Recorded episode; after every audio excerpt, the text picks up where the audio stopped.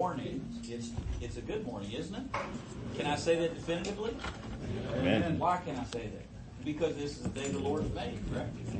I'll rejoice and be glad in it. And uh, He's created it. He's already ordained it. Um, your days are written in His book uh, from uh, from beginning to end.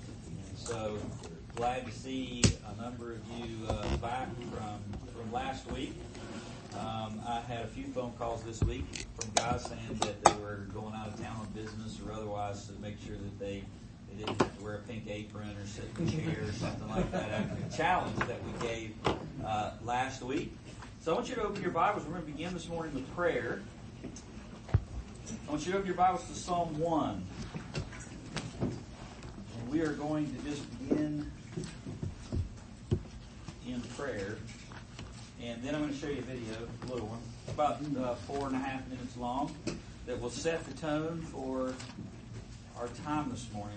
We're talking about foundational convictions, men of grace and granite. So we're talking about developing those foundational convictions. And, and really this morning is going to be the kickoff. Uh, last week was, uh, was getting oriented. Uh, I know heard from a lot of you this week of uh, looking up all the different verses, um, and so we're gonna we're gonna pile into that in just a minute. Um,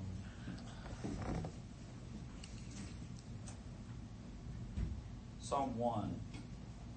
Who would be willing to read Psalm one for me, and then we'll pray. Thank you. How blessed is the man who does not walk in the counsel of the wicked, nor stand in the path of sinners, nor sit in the seat of scoffers. But his delight is in the law of the Lord, and in his law he meditates day and night. He will be like a tree firmly planted by streams of water, which yields its fruit in its season, and its leaf does not wither. And in whatever he does, he prospers. The wicked are not so, but they are like chaff which the wind drives away. Therefore, the wicked will not stand in the judgment, nor sinners in the assembly of the righteous. For the Lord knows the way of the righteous, but the way of the wicked will perish. Pray. Father, we do thank you for your truth. Here you have given us uh, an opportunity to begin uh, this day uh, with you and with men that love you and with your word. And I can't think of any better way uh, to begin any day. And Lord, we've heard uh, here from your from your mouth how blessed is the man who doesn't walk in the counsel uh, of the of the wicked. Lord, we want to be men that don't uh, that don't follow after our own hearts. We want to be men that don't follow after the ways of the of the world. There is a counsel there. There is a a way of viewing life, a way of thinking um, that is very natural to us, and yet is very contrary to you. Um, you created us, Lord, for your glory. You created us to love you and to desire you and to serve you um, and to work for you and to lead our families and to lead our wives. Uh, and yet, uh, Lord, uh, sin got in the way. Um, and from Adam, we have had a battle. Uh, what is naturally uh, bubbling up from our hearts is, is contrary to that. It's, it's where this wisdom you know, comes from. And um, we don't want to walk in that. We don't walk in the counsel uh, of, the ungodly. There's a picture here, Lord, of two ways to live, two types of men that have two completely different operating systems, two completely different desires, two completely different sources. And Lord, we want to be men that uh, are sourced in your book. We want to be men that love you. We want to be men that know you. And we cannot love you or know you uh, outside of the Bible. Um, and so, Lord, we, we pray this morning that you would teach us. We pray this morning that you would give us ears to hear and eyes to see. We pray this morning that you would help us be attentive to what you would want to say. Um, Lord, we, we look to you. We look for your agenda. Um, and yet we, we fight, we strive, we, um, we, we pursue. And so we lean in this morning. Um, we're not just sitting back passively asking you to do something that you have commanded us to do. You will do what you have promised to do. But you have given us commands to pursue you, to strive, to labor to the point of exhaustion, to read your word, to memorize your word, to understand um, through effort. And so we want to do that this morning. Bless these men. Help me uh, as I lead and ask it in Jesus' name. Amen. All right, this is a video. Uh, we'll probably start with with one of these. Um, about four and a half minutes long or so. Actually, it says five, right at five. And it's called God Wrote a Book. And I want you to pay attention because it, it really gives a, a perspective that we should have about about the Bible um, itself, and then we'll get into our lesson. Thank you.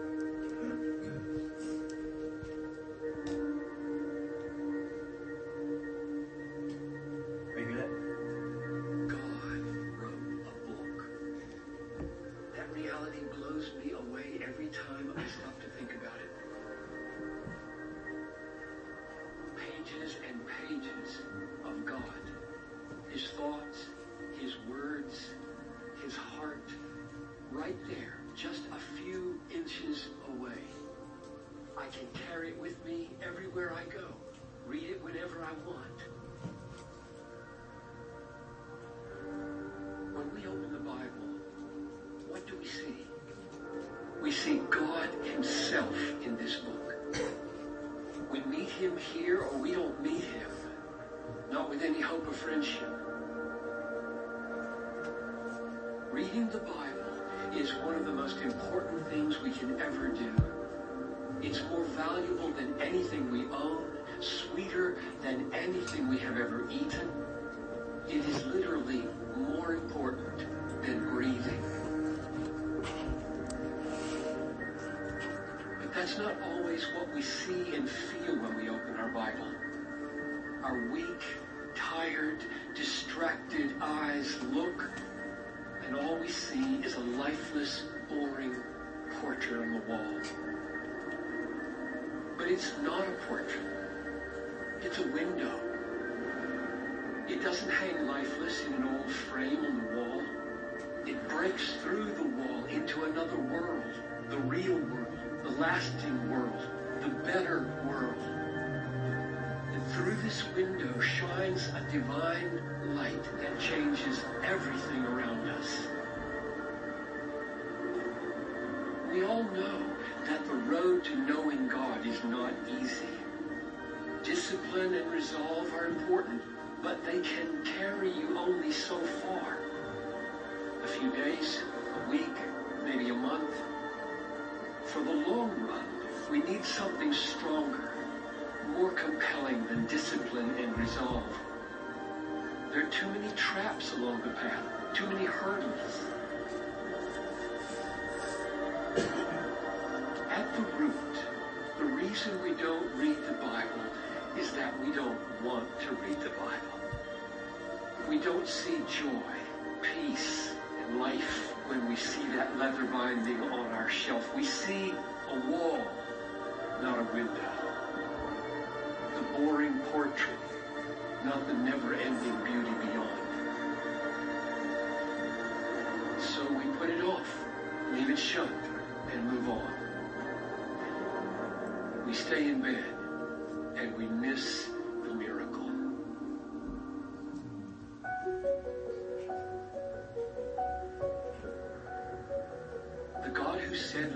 let shine out of darkness, loves to speak light into hearts and minds. God wrote a book, and with his book, these words in front of us, he wakens our dead, bored souls. He frees us from bondage to sin, from desires that rob us of life comforts the depressed, inspires the discouraged, guides the confused. He empowers us to make our lives count for his cause in the world. He satisfies us completely and forever with words. His words.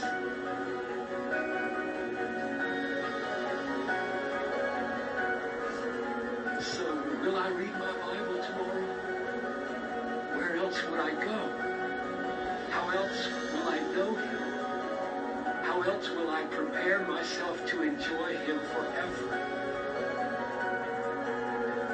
Yes, I'll spend the rest of my life looking out of this window, watching, waiting for another sight of Him, another miracle,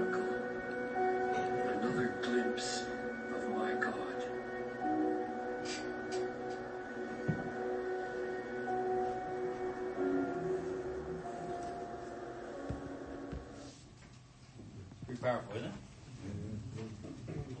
Did you notice what he said? We don't read the Bible because we don't want to read the Bible.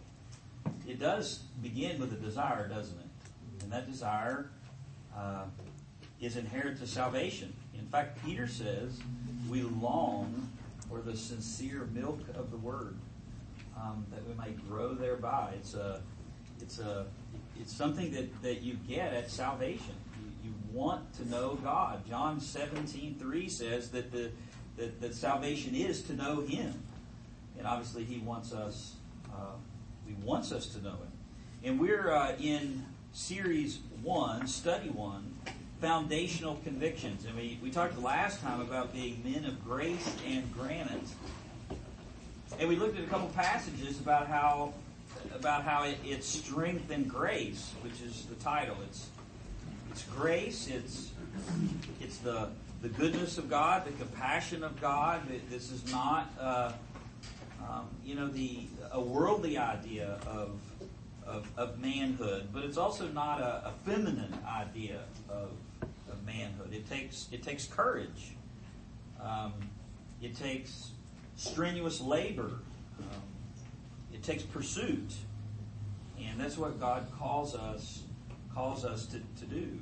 Um, we looked at uh, 1 Thessalonians chapter 2, um, how Paul talks about this this this idea of, uh, of being strong in, in grace, and I shared with you uh, my story, at least part of it. It's still it's still going on. Uh, last night I was sitting in my uh, in my study. I don't know, it was about uh, nine thirty or so, and I was uh, praying and reviewing for this morning, and uh, and my wife sent me a text. You know, you probably have that situation. You're in one part of the house, and your family sends you a text in another part of the house, and she said, "What? Uh, um, isn't today your birthday?" It's October 25th. What you know? What's she talking about? And then it dawned on me. September 24th, yesterday, 1995, 23 years ago, I was saved. Um, so yesterday was my spiritual birthday, 23 years old. I'm only 23. Um, I feel like I'm about three as far as the scriptures are concerned. But I told you last time, I, I had my mother whenever I when I got when, when I when I came to Christ buy me a Bible with the little tabby things in it so I could tell the Old Testament from the New Testament. I didn't know anything. In 23 years, I've been pursuing uh, the Lord. Um, two steps forward, sometimes three steps back, uh, sometimes three steps forward, one step back. It's a it's a it's a, it's a slow, progressive growth. There's there's no magic bullet, is there? I mean, you can come to a study like this. You can come with other men, and and you're not going to get you know some grace and granite inoculation that's going to keep you from temptation or sin, you know, uh, or or or where it's now I don't have to do anything you know anymore. You're you're a warrior. Uh, you are a a hardworking farmer. Um, you are all of those things that Paul said last time, and yet you have a God who who wrote you a book, His words, and He's placed His Spirit in you. So you're not left alone. You were left alone, or it was up to your willpower, or your strength, or mine, we we might as well just pack it up and go home. But we have the promises of God, and and we have the graces of God, and so we so we pursue, we we press in. We don't we don't just lay back. A lot of people live their spiritual life that way. They're, they're just kind of sitting on the sidelines of the church, or they come in and they just, you know, and I don't mean this like, you know, you, you've heard, I remember the preacher saying, uh, you know, some of you come to church with your arms crossed and you, you just, you, you glare and you say, go ahead, bless me, I dare you. That's how you approach sermons. I'm not even talking about that. I'm just talking about, you know, I'm here and God wants to do something, then that's great, but but the but's the problem. But if not, that's that's all right too, and that's not all right. You know, you you press in. I remember Al Mohler saying that whenever you listen to a sermon, um, you're like a catcher. Uh, you know, there's a pitcher. If it's a good preacher, he's he's going to pitch the the word of God to you, and, and you get down and you have your mitt out and you are ready. You're you're pursuing you are you come anticipating that God is going to say something to the extent that the Bible is is present and it's rightly divided. God will God will speak. He wrote He wrote a book, and He wrote that book to you and and to me. So we're talking about driving home some foundational convictions. And so there's a pursuit, but there's you know, there's some stakes that we want to drive down that will help us in that in that pursuit. These are convictions. These are are things that give you courage to stand. They're they're moorings, they're stakes that you can drive down in your spiritual life whenever whenever the winds do begin to blow, whenever the counsel of the ungodly does come, whenever the wickedness in your own heart begins to rise up, because you're not done. Redemption will take away the, the, the final sin. So you fight the world, the flesh, and the devil just like me. And so you need some stakes driven down, and that's what this that's what this section is all is all about. Convictions that will help you be men of courage to stand on the truth and then vigorously, vigorously apply it to your life. Not passively, vigorously apply it to your life. Um, and then, furthermore, uh, build a stronger commitment to, to the church, to the bride of Christ. I've heard it before. You've probably heard it before. Even the Lone Ranger had Tonto. No spiritual Lone Rangers out there. This idea of me and God, away with it. It's from the pit of hell. It you and the Lord. You know, you're getting downloads from from the Lord. You are you're out there on your own with the Lord, apart from the church. Now you are saved individually. I was saved individually, and, and you're you have a, a, a, relationship individually with God, but you are also part of a body, and you need that body in order to in order to, to function. You need one another. You need the men in, in this room, and, and you need the men that that aren't in this room. So there's a there's a commitment to to the church. And the very first foundational commitment we want to we want to drive down here is um, is having a working biblical literacy.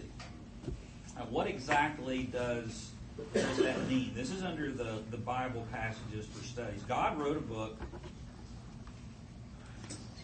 and there's there's really there's nobody like Piper uh, to be able to you know to put passion to to a simple truth like that. Um, God wrote God wrote a book, and He wrote that book to you. And that's that's mind blowing. It really is. Um, and if that's true, then then we need to be we need to be devotees. We need to be disciples. We need to be apprentices of that of that book. Um, we need to become black belts uh, in in the Bible. Spurgeon said, "If you wish to know God, you you must know His Word. Now think about that. I mean, I know these these are things that you hear on a regular basis, but meditate on that for a second. If you wish to know God, you must know His Word. Think of how much effort other people, maybe you, put into knowing God, but how little effort we put into knowing His Word, other than whatever time we spend on, you know, on Sunday or something. If you want to know God, you will know the Bible. If you know the Bible, you will know God. I mean, that, that's what the Scripture teaches. It is His revelation. It's, it's how you know Him. If you want to know God, you must know know His Word, and there's there's no shortcuts. Um, and I picked this video not only because it gives this idea that, that that the Bible is like a window, you can look through it to what is real. The Bible says we walk by faith and not by sight. That's not getting you know super sincere and you know getting all psyched up. It means that that you are believing what God said about about reality. Um, you're looking through a window. So when you go to the scriptures and you look through the Bible, the Bible rightly interprets you, it interprets your marriage, it interprets the world, it interprets what's right and what's wrong, and it's it's not a portrait, it's a window. You, you, you actually get to see what's what's what's real. And I also picked it because of what he says is the reason we don't do it is because we we ultimately don't want to do it you find a way to do what you want to do. Uh, I got up really early this morning because I wanted to. I really did. I mean, when I got out of bed this morning, I was I was so excited to get here with you men and study the Word. I mean, it wasn't like, oh, the alarm. now I do that, obviously, like you do, but not here, not this morning. I mean, I, I couldn't wait to get here. I, I, really couldn't because I wanted to be here.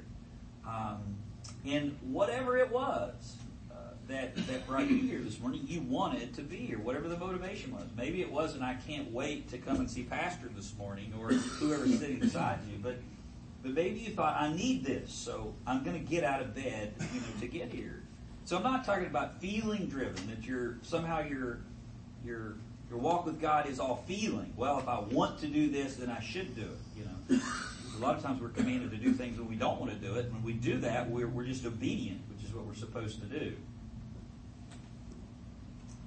But there's no shortcuts, and you, you find a way to do what, what you want to do. Um, one of my favorite illustrations of that came from came from Adrian Rogers. He was always good with these little pithy stories. He told a story about a young man and a young lady, and uh, they were walking home from uh, from school.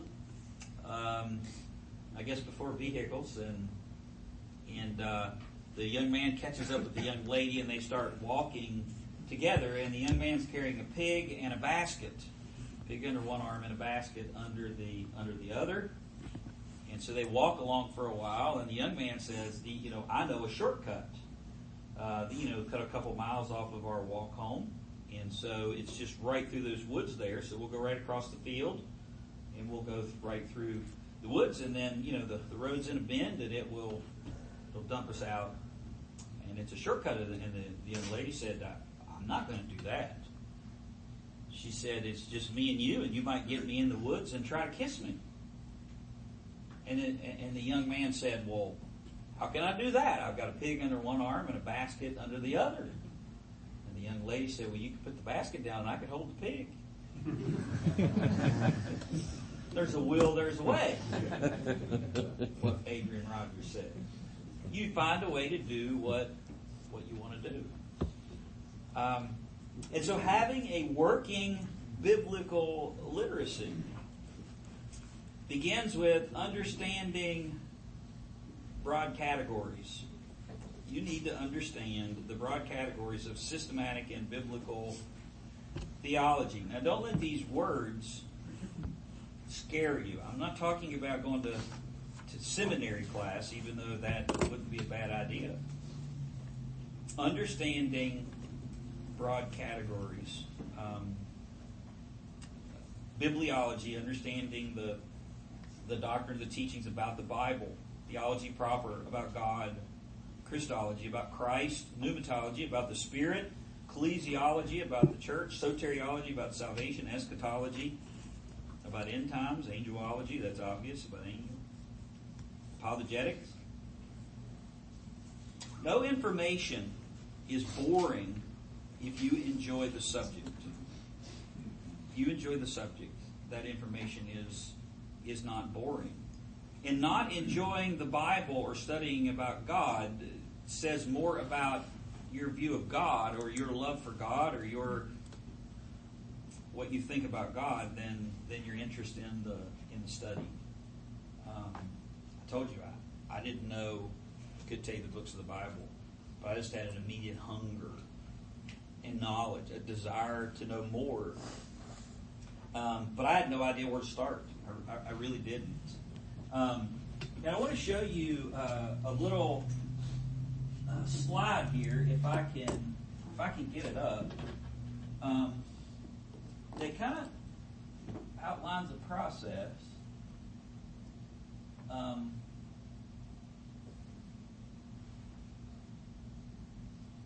I'm not the most tech, techy guy in the world, so yeah, here it is. Um, let me see.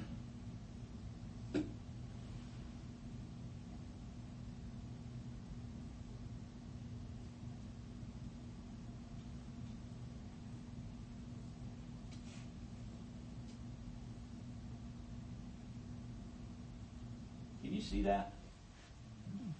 Sort of yeah. on the front row. well, you could just you can. This is where I started, and most people start. I'll read it to you guys in the back row. Okay. This is a. It's like a pyramid. This how to change and grow. If you want to know God, you have a desire to know God. You're here because you have a desire to know God. And, and so now you have to you have to put some pursuit, you know, in that. So where do you start? You start where I did. You just have a hunger. You have a hunger and a desire that you didn't have before. You you know, I mean, I went from I told you riding four wheelers, dipping Copenhagen, listening to Hank Williams Jr. to sitting listening to trios and and wanting to read the Bible, but having no idea what it what it under what it what it even meant. So you start here at level one. You just read the scriptures. Okay, you just read the Bible.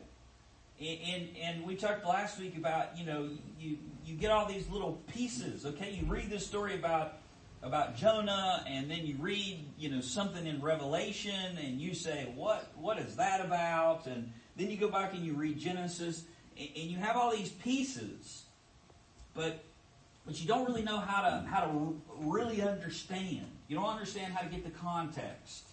You might read something and take it out of context. You're you, you're just immersing yourself in the information.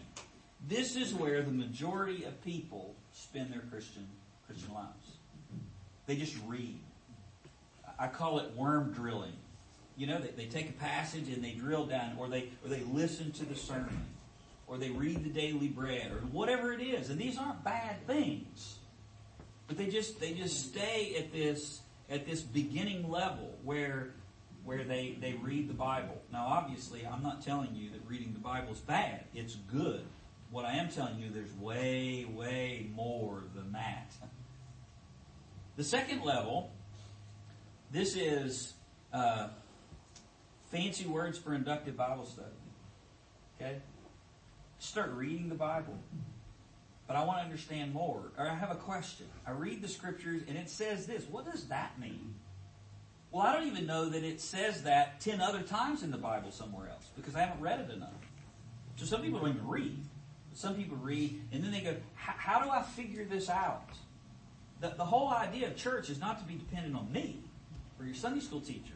The whole idea is that you might be equipped so that you can understand the Bible yourself.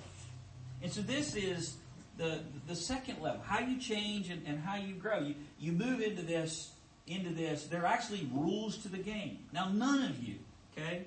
Now, I wouldn't, I wouldn't do this at all. None of you, though, none of you would, would go out on the basketball court or on the soccer field or whatever it is and start playing the game without knowing the rules or at least some idea of the rules, okay?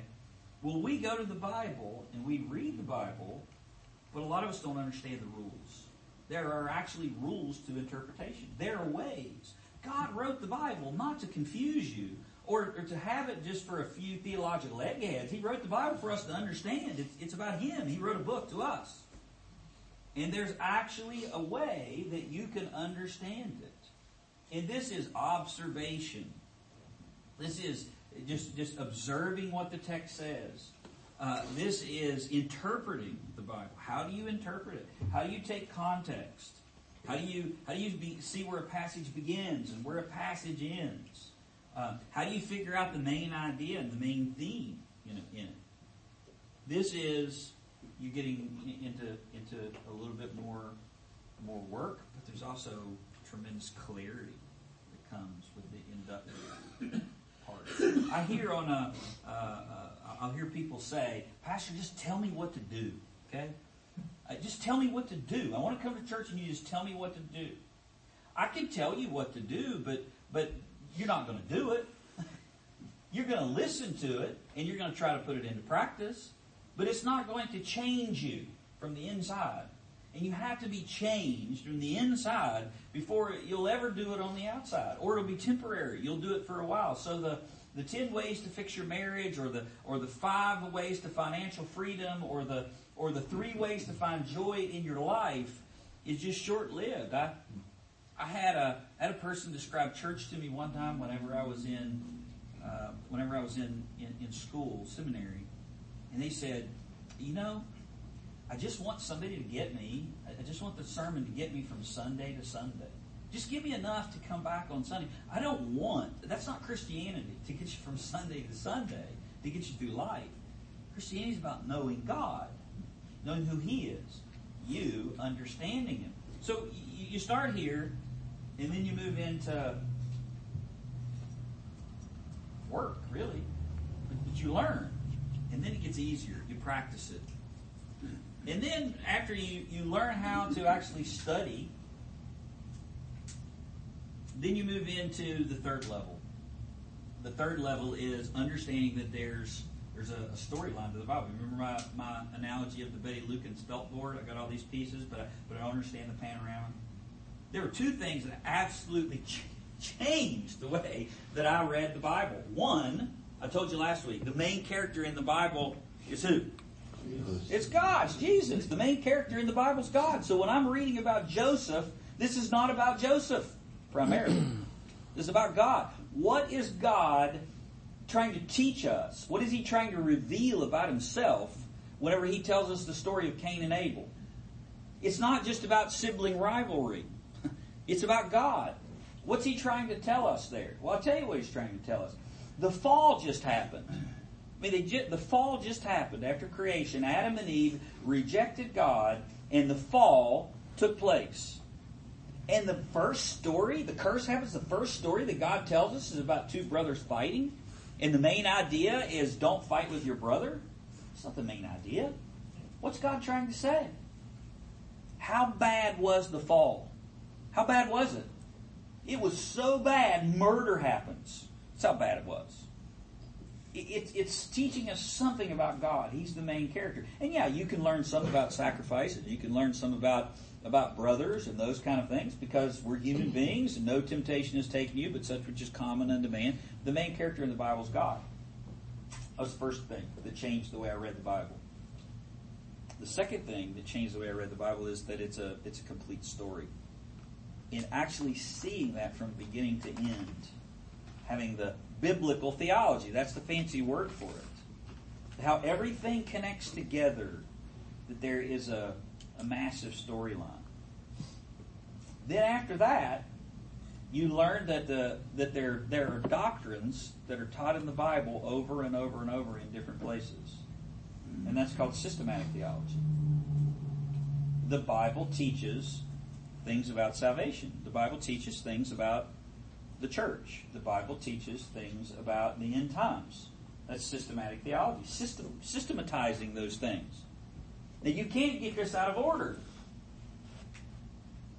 Discipleship is not going and reading a systematic theology, you know, and learning the five points of Calvinism or the four points of whatever. That that's not where you start. You start down here by just reading the Bible. It's a good thing. Read the Bible get in the Bible, pursue the Bible, love God through the Bible.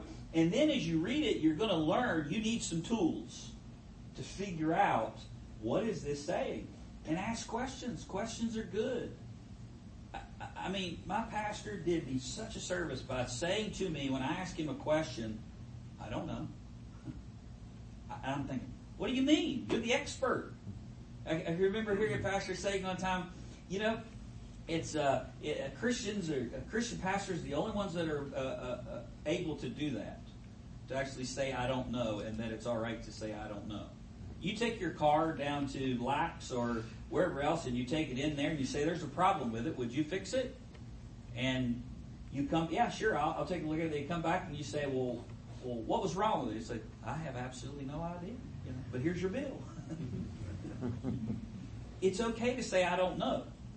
Now, you shouldn't say, I don't know when you should know because you were too lazy to do the work.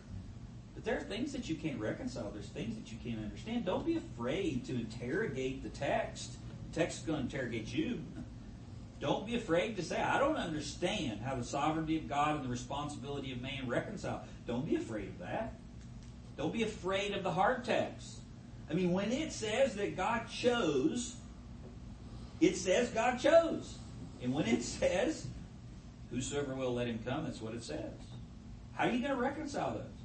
What do they say? Well, ask those questions. You need the tools to be able to do that. The biblical theology, from there is the storyline. As you begin to um, work through that process,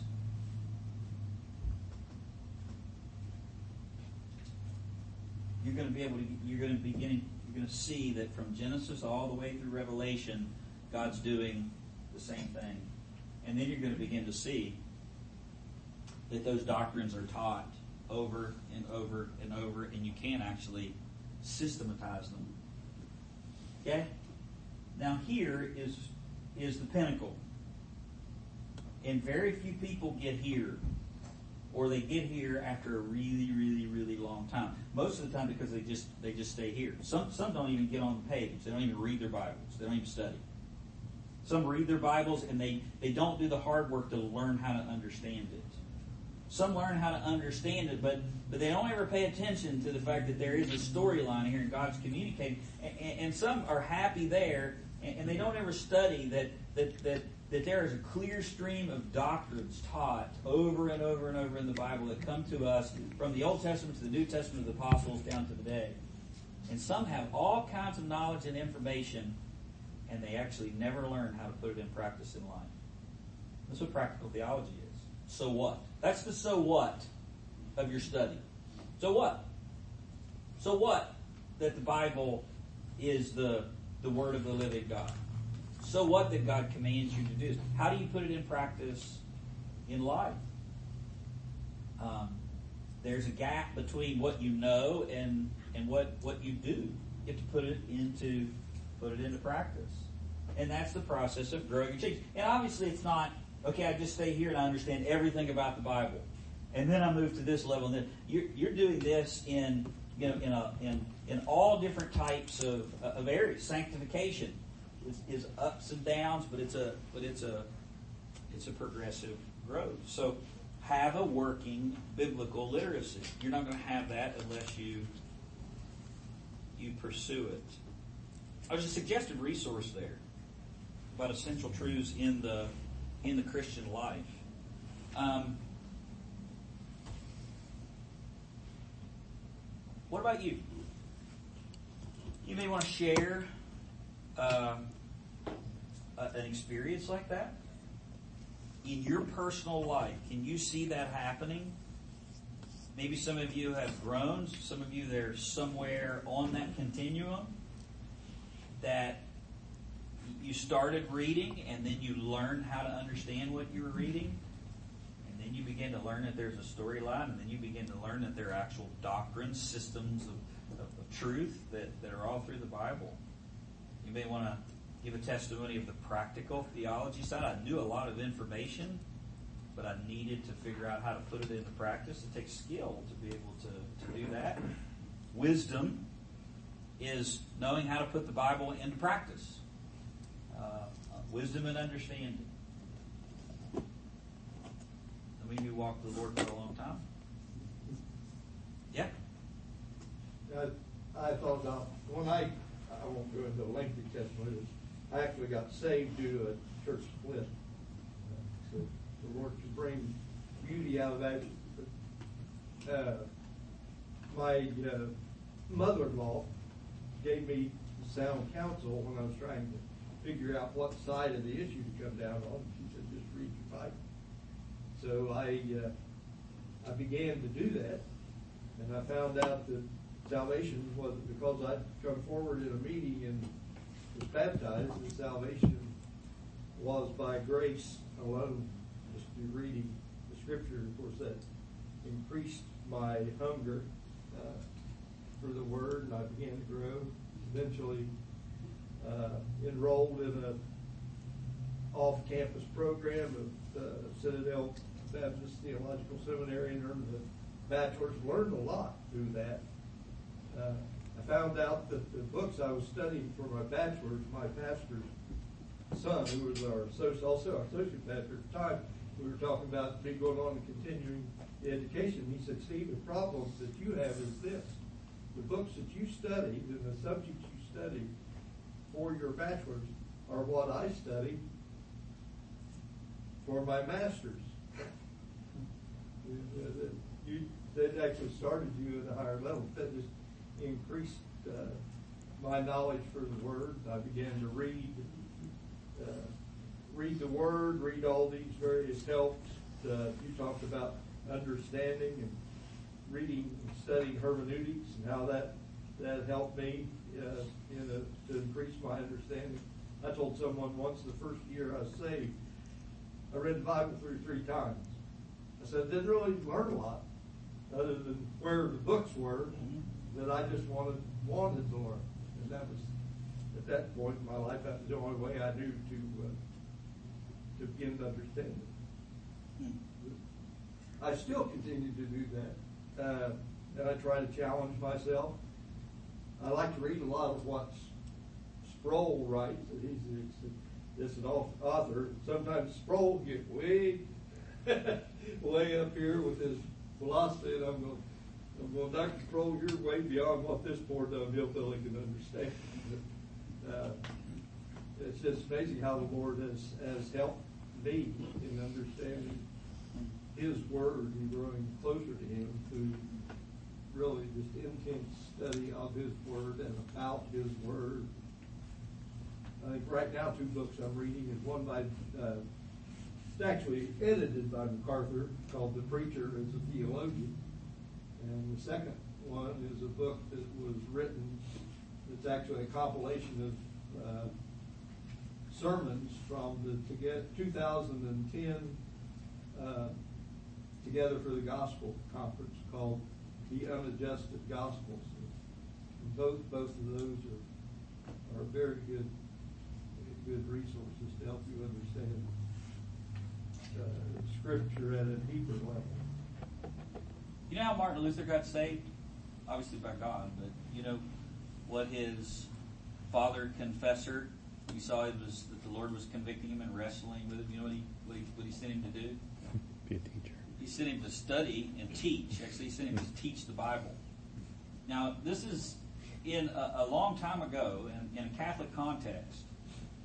We can we don't have time to get into the, the, the heresy of, of Catholic doctrine. But why did he do that? This man was smart enough to know that salvation came from the scriptures and that Luther was only going to understand what he needed to understand by getting in the getting in the text. And so if you look at this or you hear, you go, I'm clueless, okay? I don't even know where to start. Just get in the Bible. And God will begin to work. As you get in the Bible and you begin to ask questions, ask the question. I don't understand that. As you're listening to the sermon, Pastor, how did you get that? I see it, but I don't know how you, you know, you got to eight. You're telling me, you know, it's it's it's this mathematical equation. T- tell me, teach me. That's all I did. I can remember coming to a man at Red House who was I have no idea how old he was. He had gray hair, and uh, I I said, "There's I'm reading things and I don't understand, and I, I I want to understand."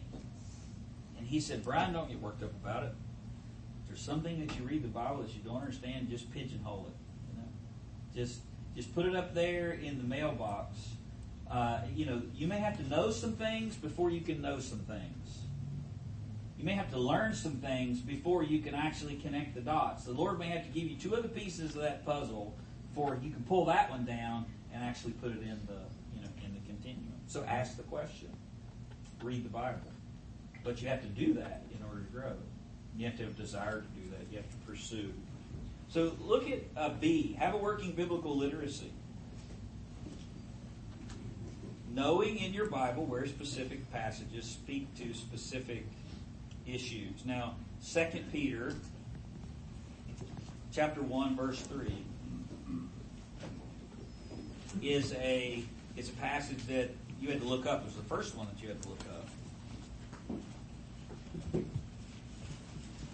You have been given already, you have been granted in salvation all things pertaining to life and godliness.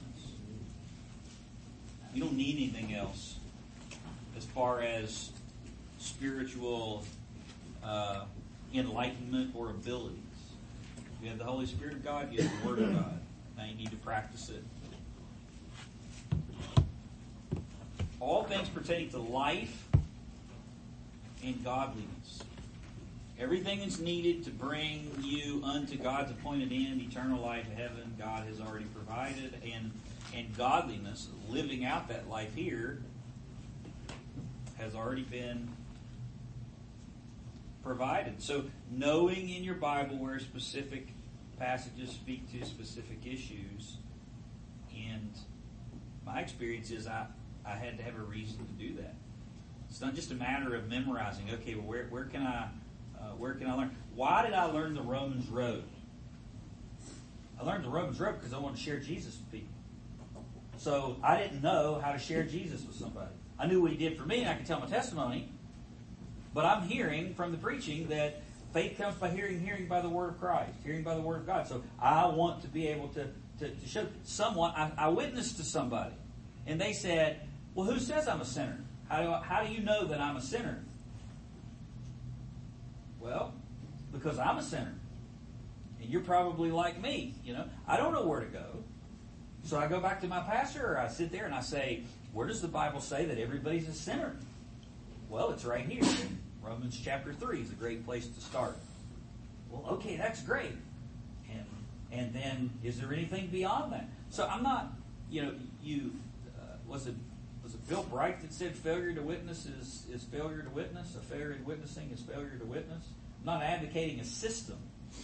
Um, you share your faith. My point is that I, I, had a reason, you know, to do that. So um, you, you know where certain things are taught in the Bible through through practice. It's not merely an academic exercise. It's not merely data dissemination. The church must be continually grounded in a love for the truth so that they know how to put feet to their theology. Christians have two Christians, Christians have two primary problems. They either don't know what to do, or they know what to do, and they don't carry it out or know how to carry it out. So they either don't know what to do. You, you can't do it if you don't know it. And then you may know it, but you may not be obeying it. So it's not just merely an academic exercise. Um, you have to be grounded in a love for the truth, a desire, a desire for the truth, and you have to know how to put feet to your theology, and then you have to believe it. One of my favorite passages uh, related to this is in 1 Thessalonians chapter 2, verse 13. 1 Thessalonians chapter 2, verse 13.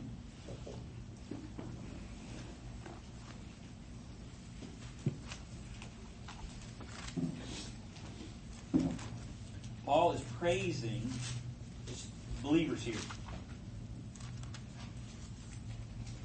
And he says, For this reason, we also constantly thank God that when you received the Word of God, which you heard from us, notice somebody shared the Word with them, you accepted it not as the Word of men, but for what it really is the Word of God which also performs its work in you who who believe. You you have to believe the Bible for the Bible to work in your in your life. Um, Paul says that they received the word not as word not as the word of men, but what it really for what it really is, the word of God. And the word performs the word. Heard other men quote it, but Spurgeon talking about the Bible, defending the Bible, said, you'll hear this quoted a number of different ways. You don't need to defend a lion, you just need to let the lion out of the cage. It's true. Don't worry about somebody, you know, the Bible needing defended. The Bible doesn't need defended. You just state what the Bible says, you let the Bible do what the Bible does. But you have to believe it's not the word of men, but what it is in truth, the word of God. So believe it, know doctrine, and be able to build others up. Uh, someday your kids will need to know the truth, and you'll be need to be able to give them the truth. And the Bible says the word is truth. What does it mean? The Bible, the word is is truth. Jesus said, "Your word is truth." What does that mean? Your word is truth.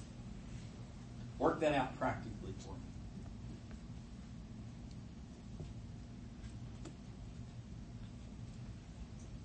Yeah. It's the objective standard by which we measure things. Excellent. It's the objective standard by which we measure things. Everything is reconciled to the Bible. It's not a book that you put alongside all the other things in the world. What your grandpa taught you, what National Geographic says, what your you know, whoever. And then here's the Bible. It's one of many voices. It's it's the voice. It's the it's the truth. And everything is measured to it. That means anything competing with it is is not. So believing it, knowing it, memorizing it. When was the last time that you memorized the Bible? Um, when I was being discipled, we did uh, uh, about four things. We prayed. Um, we went over a lesson, so every week we had a lesson that we worked through. We read two chapters of the Bible together and and wrote down what we learned from it. Um, so we started in First John, and I never forget this because I mean this is how dumb I am. I mean I don't know anything. So he says we're going to read two chapters of First John, and we want to do it. Um, we, we want to do we want to do it every day. In in the way he explained it, what he meant was we're going to read First John chapter one and First John chapter two, and then we're going to read First John three, and we're going to read First John four. Well, I thought it meant just verses. So I read for the, my first week of discipleship. I read First John verse one and First John verse two. That's what I read the first day. I read two verses. And then the next day I read 1 John verse 3 and 1 John verse chapter 1 verse 4. And I came back in and he said, "What did you learn from, you know, from chapter 1?" Because after I read it, I was supposed to write down in a journal. This is great. When you're reading the Bible, he said, just start this way. Pray this very simple prayer. Lord, teach me something new today. Do you ask the Lord to teach you something when you go to the Bible? Lord, teach me something new today. I mean, this is your word, and I want to learn from you. I'm just going to bow my head. I'm just going to ask you before I ever read, before I ever do the psalm of the day or whatever it is, Lord, teach me something new today about you. I want to know you. Teach me something about you today. And then read. And then write down what you learned. Write down the questions that you had. Write down, I, I don't understand this. And then you bring it to the next time that, you know, that we get together. That's great. What'd you learn about chapter 1? That's kind of an odd question. Well, I mean, okay, yeah, all this is right here in chapter 1. Is what'd you learn about chapter 2? Well, I never got out of chapter 1. What are you talking about? So when I learned the system, we were reading two chapters a day. And I was writing that down. and then we also had a passage to memorize. Um, I'd never memorized the Bible. I memorized all kinds of other things. You memorize stuff all the time, and you don't realize it. So don't tell me you can't memorize the Bible. You memorize your job at work. You memorized how to get here this morning. Did you need a GPS to get from your home to, to church this morning? Now, you may need a GPS if you're going somewhere you've never been, but you memorize that all the time. I got up really early this morning. My wife was still in bed. The lights were out. I was able to walk through my house in the pitch black and get to the bathroom. And actually, I was able to get my socks and my underwear out of the drawer without ever turning the light on. How did I do that? I don't have x ray vision. I memorized it. I've done it over and over and over and over. So I can do it in the dark. You need to do the same thing with the Word of God. You practice it, and therefore you you learn it. So we memorized the verse. How did I learn that verse? I didn't read. I, I, I still am a very slow reader. How did I do that? I worked on it over and over and over. I wrote it down. I did what I did in grade school when I got in trouble. Now they don't do this anymore. When I was in grade school, I got I got paddled. I went to the principal's office and I got a paddling. And um, I don't know that it did any good, but I got one. The other thing, before you got paddled, you had to go to the board during recess, and you did what? You wrote it down. I will not talk in class. I will not talk in class. I will not talk in class while Teacher Barnes is, you know what, 50 times. I wrote the verse out 50 times until I learned it. And then the next week, I got a new verse. And you know what I've discovered? I actually was able to memorize it. And then the second week, I got a new verse and I was able to memorize it. And then I went back for the third week. You know what he did? What's your first week memory verse? Wow, no, wait a minute now. I'm on week three here. It's like, no, you need to remember week one. And so I didn't know it. I knew part of it. So I had to keep that up. I have to keep keep practicing it. Practicing and practicing and practicing. Um, memorizing it. Psalm 119, um, verses 9 through 11. Wherewithal shall the young man cleanse his ways? And you know that passage ends with hiding God's word in your heart. Um, the way that you're going to be kept from sin is to hide God's word in your heart. Um, you got to hide it in your heart. How do you hide it in your heart? If you have to write it out 50 times, write it out 50 times. Till you can walk in the dark and get your socks and underwear out of the drawer, out of the Bible. That's what it looks like. Um, that's not for sissies, is it? But it will put some spiritual steel in your life. That whenever you need that verse, or whenever you need that truth, you'll be able to bring it up. Now look at the, the next one there. Meditate on it. Joshua chapter 1, verse 8. Meditate on it. And it goes along with um, with this next section. Um, what do you think of whenever you hear the word meditate? Yeah, the time Yeah, um, uh, you know, eating paste and uh, the Hare Krishnas, the you know the little bald guys in in uh, gold robes in the in the airports. Um, that's not what the word means.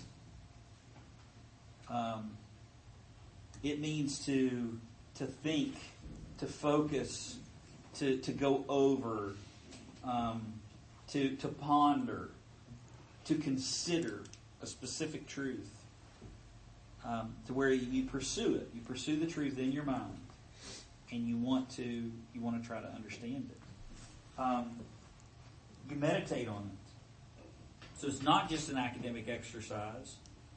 You have to believe it. You have to know it.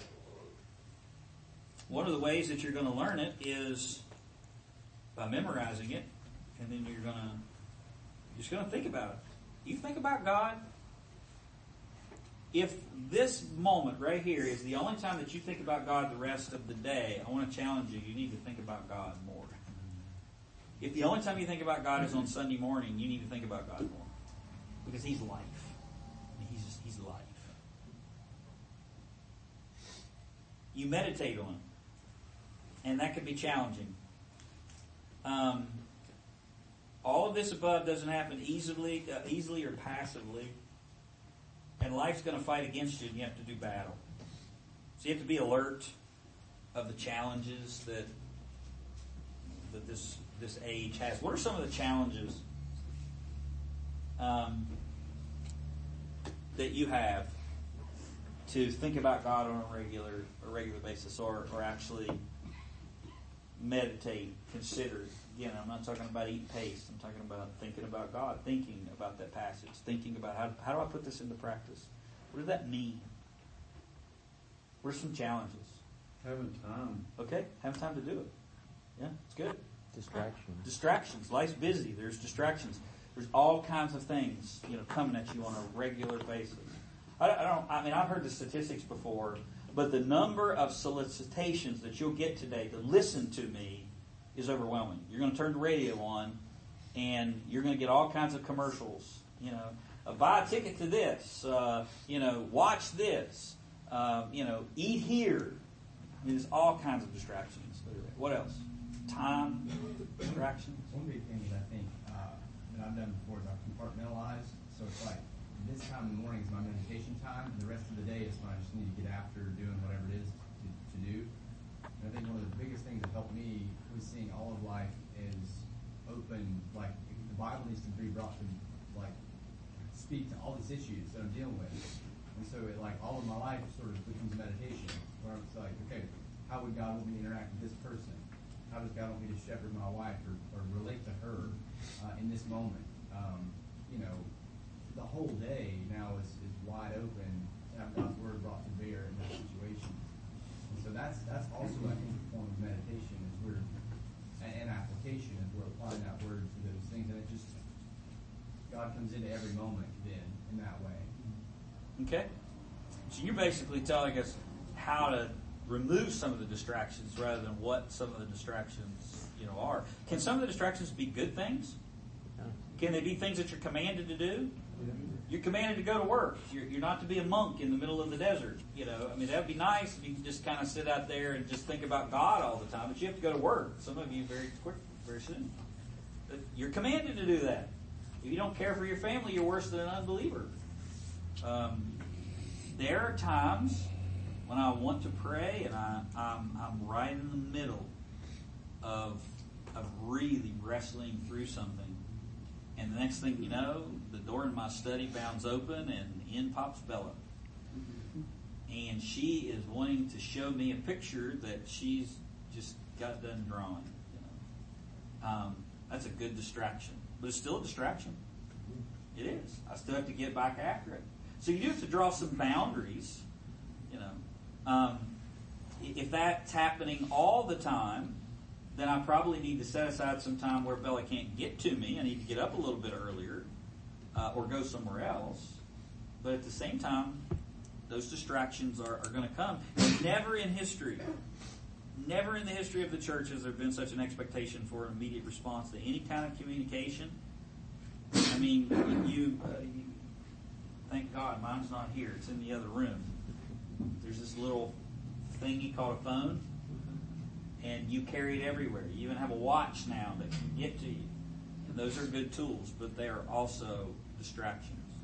Think about the next time that you study your Bible or you read your Bible. Think about uh, putting your phone somewhere else, because when when we have Life 360 apps on our phone, okay.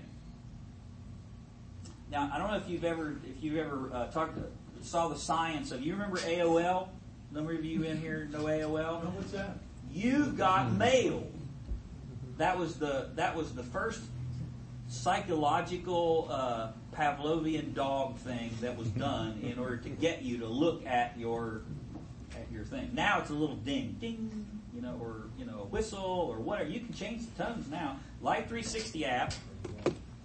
always goes off in our home when Tracy or Olivia or one of the kids gets close to our home because our drive, our subdivision goes around this way. So when they pass the house, they're about a minute away. It thinks that they're home because the road gets so close to the house, but they still have to go out. Last night we were sitting there. Tracy was coming back from Simwise later. This thing, you know, I don't even forget the. I can't make the sound. You know, ding. Our dog, Tracy's beloved, faithful servant, Ellie. It's her dog, not my dog. Jumps up. I mean, like from a dead sleep, jumps up and goes to the door and waits for her to come home. When you're reading the Bible and those texts are going off or the emails are coming in, don't tell me that's not distracting you because it is. It's, it's, it's wired that way. Put the thing away, put it somewhere else while you're giving time to, to the Word. We don't sit and ponder truth as the Puritans once did. Um, something has to be in there to ponder it. So you got to put something in there. But then once it's in there, you need to think about it. Um, ponder truth. Don't be alone with your thoughts. Be alone with God's thoughts. If you get alone with your thoughts, you're going to get messed up really fast. Uh, was it Martyn Lloyd-Jones? You know, said, uh, "Don't uh, talk to yourself. Don't let yourself talk to you." There's a conversation going on in your head right now. You know, don't don't don't let your heart talk to you. It will deceive you. It will lead you astray. You need to talk to your heart, and you need truth in order to do that battle. Biblical insights and discernment are cultivated by pondering truth and its implications from every from every angle as to the implications of your heart and, and conduct. Turn to Hebrews chapter 5, verse 14. Hebrews chapter 5,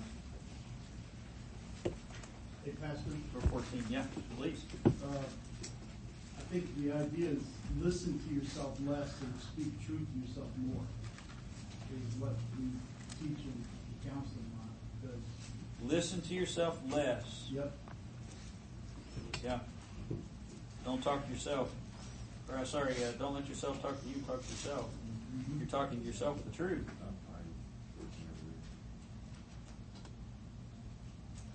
Um, look at verse 13. You want to say 14? 13 and 14.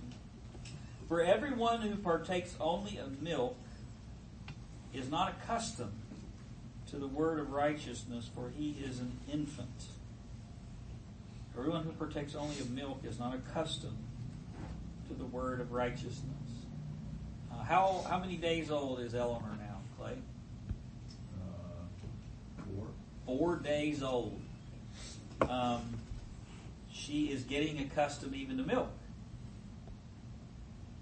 But you wouldn't turn around and feed her a piece of steak or McDonald's or anything else. But if Eleanor stays on milk her whole life, she's going to have some significant problems. Um, there are a lot of Christians that have been saved for a really, really long time, and they're spiritual midgets. And they're that way because they've never fed on anything other than other than milk. They're an infant. They're accustomed to it. That's what they that's what they eat on a regular basis. But look at verse 14. Look at the contrast. But solid food is for the is for the mature. We talked about that process, that, that pyramid, that triangle that you're going to be working through. You're somewhere on that continuum. But solid food is for the mature. Now pick this up. Who, because of practice, have their senses trained to discern good from evil. Because of practice, they have their senses trained to discern between good and evil. Biblical insights and discernment are cultivated by pondering and then putting it into practice. And you're practicing and you're practicing when that happens, your senses get trained, and you can discern good from evil. All right, here's a pretty easy one to put into practice. You must be an expository listener on Sunday, pondering, confessing, yielding, and worshiping. Uh, first, you, you're like a catcher. Do you sit down and think through the implications of a sermon? Uh, on our bulletins, we write on the back of it a place for you to take notes, you can write some of these things down. Small group, they give the list of, of questions that's there. It's an opportunity to be able to to think through. Look at a principle in Scripture and say, how does this implicate my life? How must my inner life change? The external change follows inner change, being and, and doing. So you're not just listening to the sermon for information, you're not just listening to the sermon to experience, you're listening to take in God's truth and then put it into practice in your life. And you need to interrogate yourself with with the truth. You need to ask those questions. If you don't, it's just going to come in and bounce right off your heart. Or, or God's going to have to just, I mean, hit you hard. And even sometimes that doesn't last very long. You have to be intentional, is what I'm saying. So be an expository listener on on Sunday. So this morning, have a working biblical literacy. What does that mean? You're in a process, you're in a continuum of learning. And wherever you're at is exactly where you are, and yet it's not where you want to stay. Um, it's not merely academic. You have to believe it, know it, memorize, meditate on it, and be alert to the challenges. And next time we'll uh, we're going to talk about a number of uh, of the topics, probably two, three, four, and, uh, and five. So here's your assignment for for next week. I want you um, to pick uh, any verse, and I want you to memorize it. I want you to find a verse of Scripture. Now, don't give me Jesus wept, because I'll call you a sissy. Um, pick something. Pick something that you that you know you need. You need to have this truth tattooed on your soul, and, and, and then I want you to pursue memorizing that. And then as you read the Bible, I want you to I want you to get alone somewhere and put aside the distractions, put put aside the phone. You know, take take 30 minutes somewhere. Get up before everyone else. Put your phone out, and I want you before you read, I want you to bow your head and I want you to say, "Lord, teach me something new today." And then I want you to read, and then I want you to write down the questions or things that you learned. And between now and next Tuesday, I want you to work on memorizing that verse. And um, if you have to write it out, I will not talk during class a hundred times. Uh, do that. And then next week, come ready with that verse. Because I may call on you and ask you to, memorize, uh, to recite it. All right? All right, let's pray. Father, thank you for your truth. Thank you for the time together with these men. Pray that you'll bless them now as they go out into this world, into their workplaces. And um, I pray you would keep them safe. You would preserve them from the wicked one. I pray that you would increase their hunger and desire for your word. I pray that you would not allow them to be overwhelmed, but to be encouraged. I pray that they would just simply pursue you and stand back and watch what you will do in our lives because you wrote a book and you wrote that book to us. Help us to love it and learn it in Jesus' name. Amen.